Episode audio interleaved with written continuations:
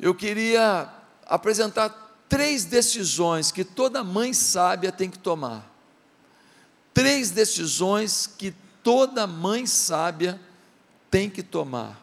Por isso eu queria que vocês abrissem a Bíblia no primeiro livro de Samuel, no capítulo 1, a partir do verso 1. Primeiro livro de Samuel, capítulo 1, versículo 1. O nascimento de Samuel. Diz assim a Bíblia em primeiro livro de Samuel 1:1.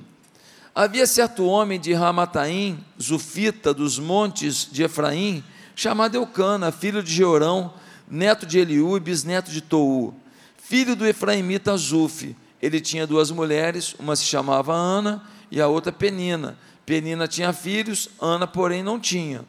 Todos os anos, esse homem subia de uma cidade a Siló, de sua cidade a Siló, para adorar e sacrificar ao Senhor dos exércitos. Lá, Rófine e Finéias, os dois filhos de Eli, eram os sacerdotes do Senhor. No dia em que Eucano oferecia sacrifícios, dava porções à sua mulher Penina e a todos os filhos e filhas dela. Mas a Ana dava uma porção dupla, porque a amava, apesar de que o Senhor a tinha deixado estéril. E porque o Senhor a tinha deixado estéril, sua rival a provocava continuamente, a fim de irritá-la. Isso acontecia ano após ano. Sempre que Ana subia à casa do Senhor, sua rival a provocava e ela chorava e não comia.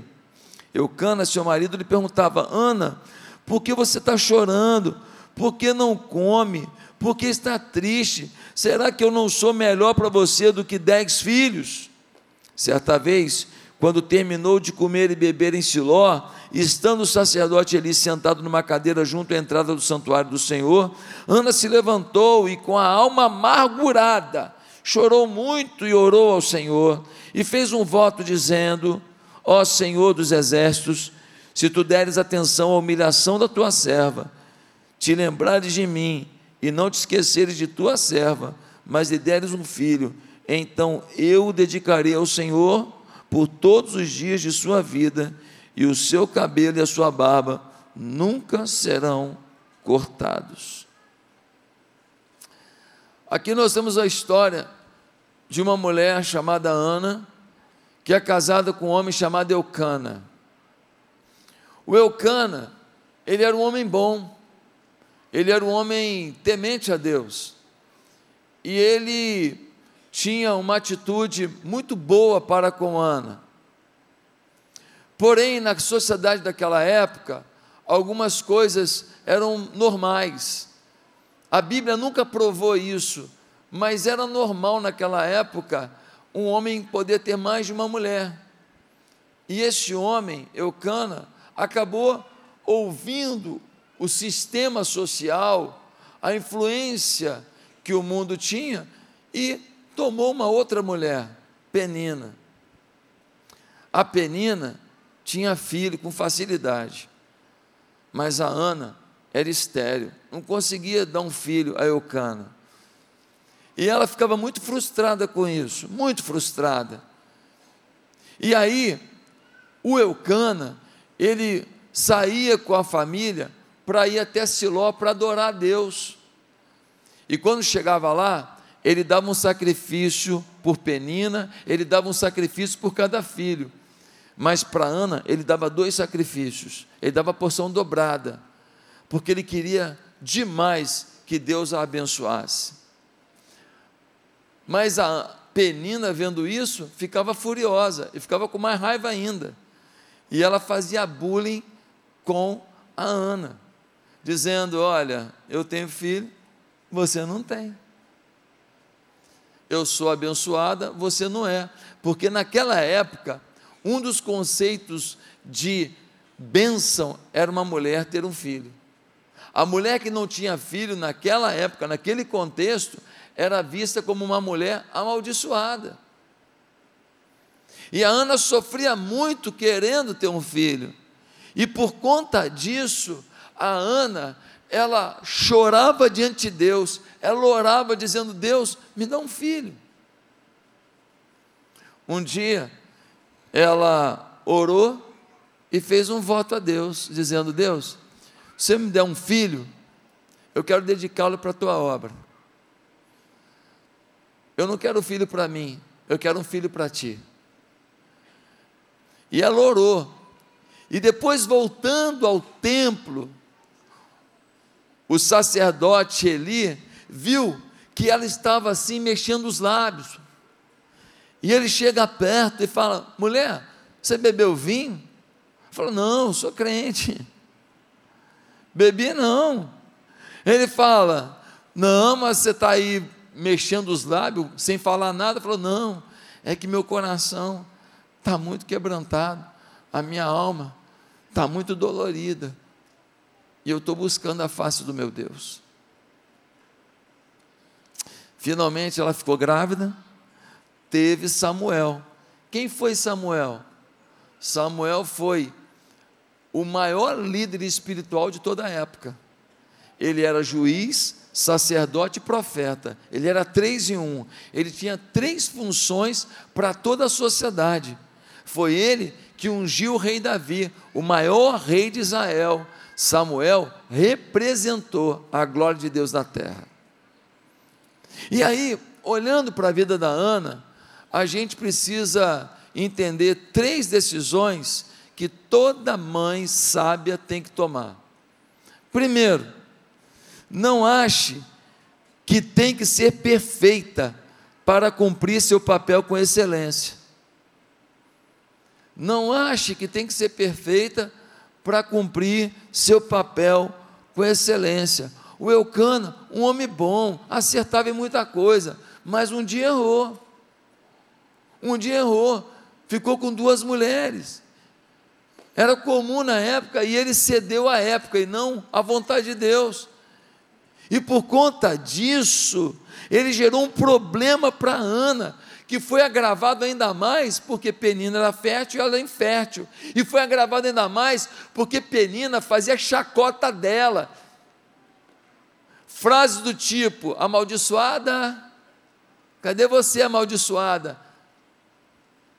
Em função disso, a Ana sofria, e diz o texto que ela vivia, versículo 10: Ana se levantou com a alma amargurada.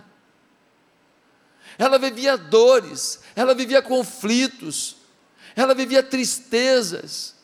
Sabe o que a gente vê aqui? Que Ana, que gerou esse homem tão maravilhoso, era uma mulher frágil, era uma mulher dolorida, era uma mulher com as suas limitações. Sabe, muitas mães se culpam dos caminhos que os seus filhos tomam. Muitas mães vivem o sistema de culpa, por quê? porque um filho é uma extensão de uma mãe. Aliás, é uma extensão até biológica durante muito tempo.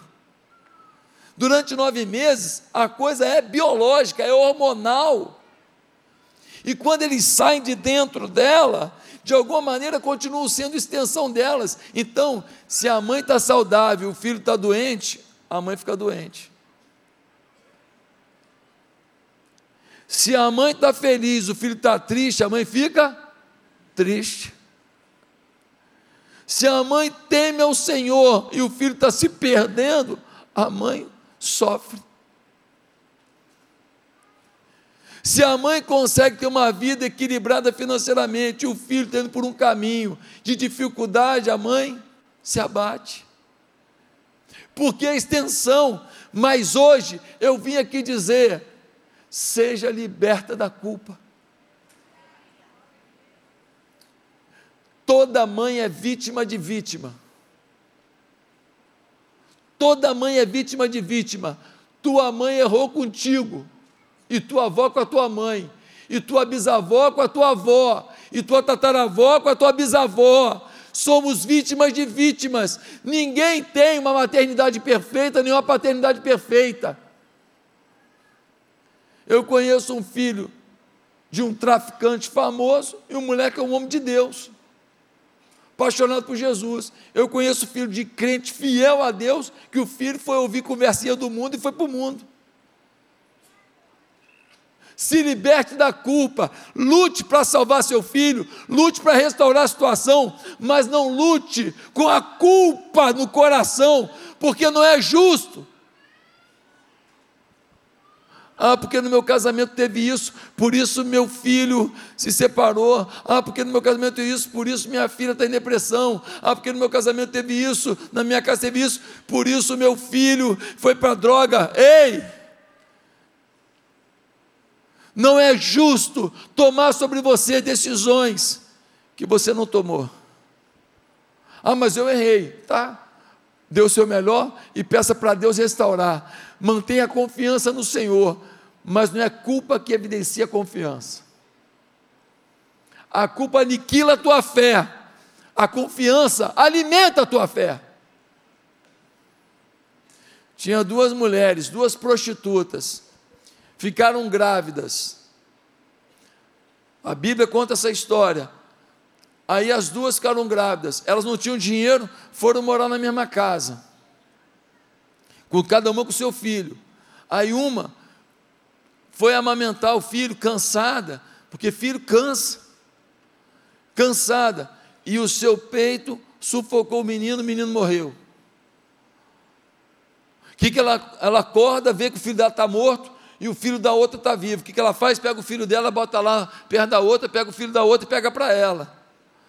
Quando a outra acordou, viu o menino morto, falou: Mas não é meu filho, não, esse aqui é o seu. Falou: Não, o meu é vivo. Ficou aquela discussão. Isso foi parar onde? Foi parar na decisão judicial. Quem é que ia decidir? Salomão, o rei Salomão, o homem mais sábio da terra. O Salomão chega lá, uma fala é meu filho, a outra fala é meu filho. Não, o, que, o teu filho é o que morreu. Não, o teu filho é que morreu. O Salomão fala o quê? Tudo bem, já tem a solução. Bota o menino aqui na mesa. Botaram o menino na mesa. Ele fala: Me dá uma espada aí. Ué, rei, para quê? Ué, vou cortar o meio, dou metade para cada uma. Cada uma fica com metade, está tudo certo. A mãe, que não era verdadeira mãe do menino, falou o quê? É isso mesmo. Então, corta, porque ela não vai levar o meu filho, não. E a mãe verdadeira falou o quê? Pode dar o filho para ela então, mas não mata não. Ali Salomão descobre que aquela mulher, ela tinha amor pelo menino e a outra não. Sabe? A mulher toda errada, uma prostituta, mas tinha amor por um filho.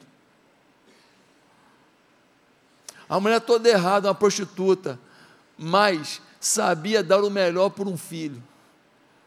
Tua mãe pode ter errado num monte de coisa, mas não duvide que no fundo, no fundo, eu só queria acertar. Ah, mas ela falou isso, ela fez isso, ela me maltratou muito, ela me deu surra. Eu sei, eu sei, muitos erros aconteceram, mas não duvide, no fundo, ela não queria ser a pessoa que foi. Talvez não tenha dado conta. A vida foi muito dura para ela. Suas dores foram muito pesadas. Infelizmente ela sucumbiu. Mas você está aqui. Você está aqui e não precisa viver em função do que foi ruim. Pode ressignificar isso e viver em função da sua crença de que a mãe mais errada, ainda assim, tem uma expectativa de que um filho seja vitorioso e feliz. Sabe? primeira coisa que você tem que entender é que suas falhas não significam que não vai haver excelência na vida do filho que você gerou. Segundo lugar, segunda decisão que toda mãe sábia tem que tomar: se refugie numa vida de intimidade com Deus se refugie. O termo é esse. Não é ter uma vida de intimidade, é se refugiar, é se esconder, é se envolver, é acampar numa vida de intimidade com Deus. No versículo 10, nós vemos assim: e com a alma amargurada chorou muito e orou ao Senhor. Com a alma amargurada, chorou muito e orou ao Senhor. E no versículo 15 diz: Eu estava, quando o, o, o sacerdote pensou que ela estava bêbada, porque ela estava orando assim, só mexendo os lábios, ela fala: Não, eu estava derramando minha alma diante do Senhor. Olha o termo, eu estava derramando a minha alma. Tem gente que ora, tem gente que ora. Tem, faz uma oraçãozinha. Ah, orei. Orei, eu fiz uma oração, uhum, orei pelos meus filhos, para Deus abençoar. E tem gente que derrama a alma por um filho diante de Deus. Eu estava aqui derramando a minha alma diante do Senhor, ela se refugiou no Senhor. A Ana podia ter entrado em depressão e ficar na depressão, sim ou não? A Ana podia ter ficado revoltada com Deus e falado: o Senhor não me dá filho e dá filho para essa tal de penina aí. O Senhor é injusto, o Senhor é ingrato, o Senhor é mau. E se revoltado com a igreja do Senhor Jesus. Podia ou não podia? Mas ela escolheu o caminho da devoção. Ela escolheu o caminho da busca. Demorou para ter um filho. Quando teve, teve o melhor filho que a terra tinha na época. Sabe, tem muita gente que tem filho que frequenta a igreja.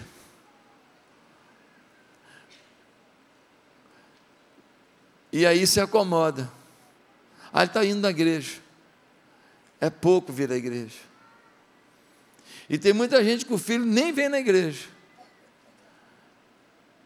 E acha que está tudo bem, porque meu filho é uma pessoa boa meu filho tem os conceitos de Deus. Deixa eu te falar. Derrama a tua alma pelo teu filho e pela tua filha. Derrama a tua alma pelo teu filho e pela tua filha. Essa mulher, apesar de tudo contra, permaneceu fiel a Deus, se refugiou na intimidade com Deus. Nossos filhos precisam disso. Nossos filhos carecem disso. Lembra de Jó? Ele fazia altares ao Senhor pelo pecado de seus filhos. Deus alertou aqueles filhos, provavelmente, mas eles continuavam na vida de bebedeiras, fazendo festas. O pai, um homem santo de Deus, Jó, um homem santo de Deus, o homem mais santo da terra, Deus e que disse. Os filhos, sete filhos, três filhas, só bebida só festinha e toma vinho. A Bíblia que diz, lê lá Jó capítulo 1. Veio um vento, derrubou a casa e matou. Tem filho que só vai entender que a mãe estava certa depois que estiver no inferno.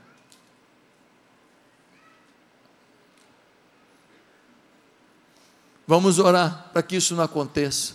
Vamos clamar, mas não vamos orar de qualquer jeito, não. Vamos derramar o nosso coração diante de Deus. Amém?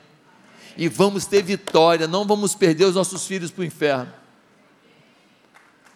Não vamos perder.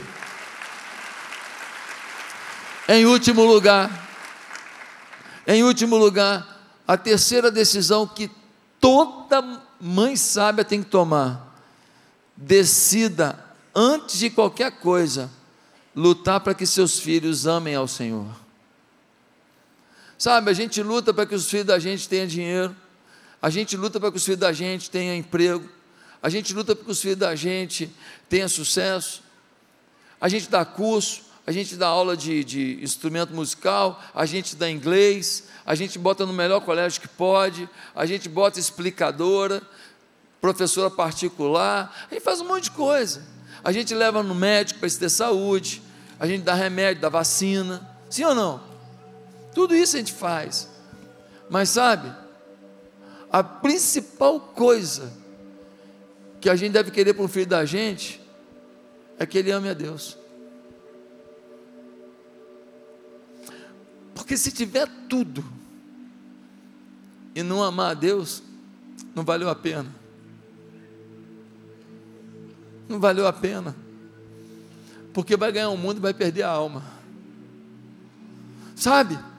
Olha o que ela vai dizer no versículo 11, diz assim o versículo 11: e fez um voto dizendo: Ó Senhor dos exércitos, se tu deres atenção à humilhação de tua serva, te lembrares de mim e não te esqueceres de tua serva, mas lhe deres um filho, então eu o dedicarei ao Senhor por todos os dias de sua vida, e o seu cabelo e a sua barba nunca serão cortados.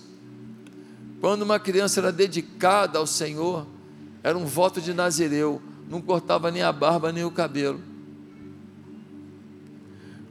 E ela fala: Senhor, eu não quero um filho só para esfregar na cara da penina e falar também sou abençoada. Eu não quero um filho só para dar descendência ao meu marido. Eu não quero um filho só para o meu marido me amar mais. Eu não quero um filho só para eu poder tirar uma onda que também sou mãe. Não. Se o Senhor me der um filho, eu só quero que ele te ame mais do que tudo e te sirva mais do que tudo. Ela decide oferecer o seu filho ao Senhor. E quando ela decide oferecer o seu filho ao Senhor, pouco tempo depois ela fica grávida. Samuel nasce. Ela dá o leite ao filho que ela esperava. E quando ele desmama, ela chama o sacerdote e fala: Eu pedi a Deus um filho para devolver para Deus. Leva ele para o templo, cuida dele. Ensina o meu filho a amar a Deus sobre todas as coisas e servir a Deus sobre todas as coisas. E se isso acontecer, eu cumpri meu papel de mãe.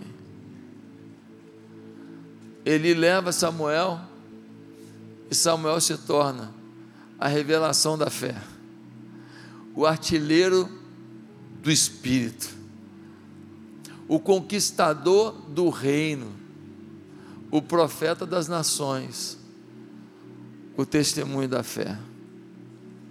Sabe, gente, os nossos filhos, eles estão recebendo muita carga ruim. E muitas vezes carga ruim, até de gente que se diz evangélico, gente que se diz cristão. E falta para a gente um conhecimento de Tiago, capítulo 4, versículo 3, que diz assim: Pedis e não recebeis, porque pedis mal, para o gastardes em vossos deleites. Nós temos que pedir o que vale a pena, pedir o mais importante, pedir de todo o coração, pedir derramando a alma, que Deus tenha misericórdia dos nossos filhos, os alcance e lhes faça viver a vida plena, abençoada, bonita, que é a vida em Deus. Não espere o seu filho ficar grande para escolher o caminho certo. Lute para que ele ame a Deus já pequenininho, já pequenininha. Bota ele para pregar para a família na frente do, do, da família lá no dia do aniversário. Provoque ele para ler a Bíblia e fazer pergunta, e aí dá de presente um pirulito, se ele acertar as respostas. Faça tudo o que puder para que teu filho ame a Deus.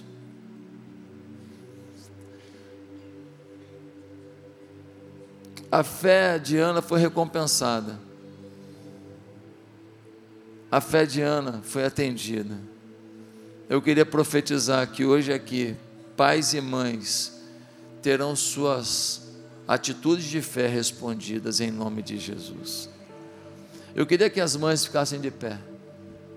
Todas as mães aqui.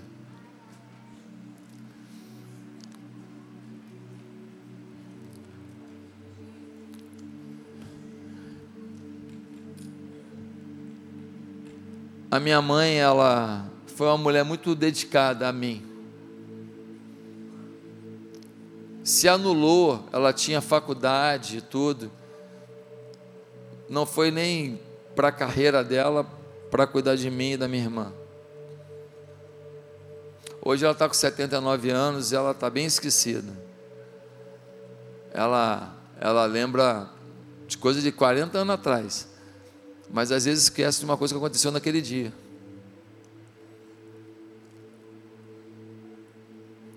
E ela tem 79 anos, né? Esse ano ela faz 80. E a gente sabe que dificilmente uma pessoa passa de 100. Por isso eu queria falar para os filhos aqui. Não espere sua mãe ir para falar o que você queria falar, não. Queria falar para os maridos aqui. Não espere uma depressão tomar a sua mulher para provar para ela o seu amor, não.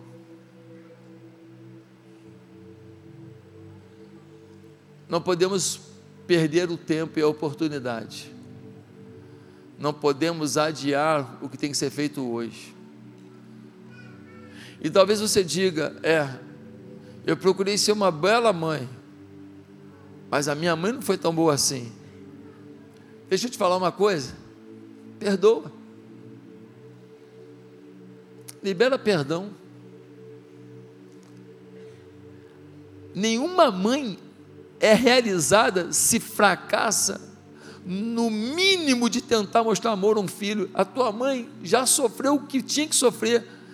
Podia estar falando, grosseira, gritando, mas por dentro destruída, sabia que estava falhando. Perdoa. Você está aqui. Você pode viver uma nova etapa. Perdoa.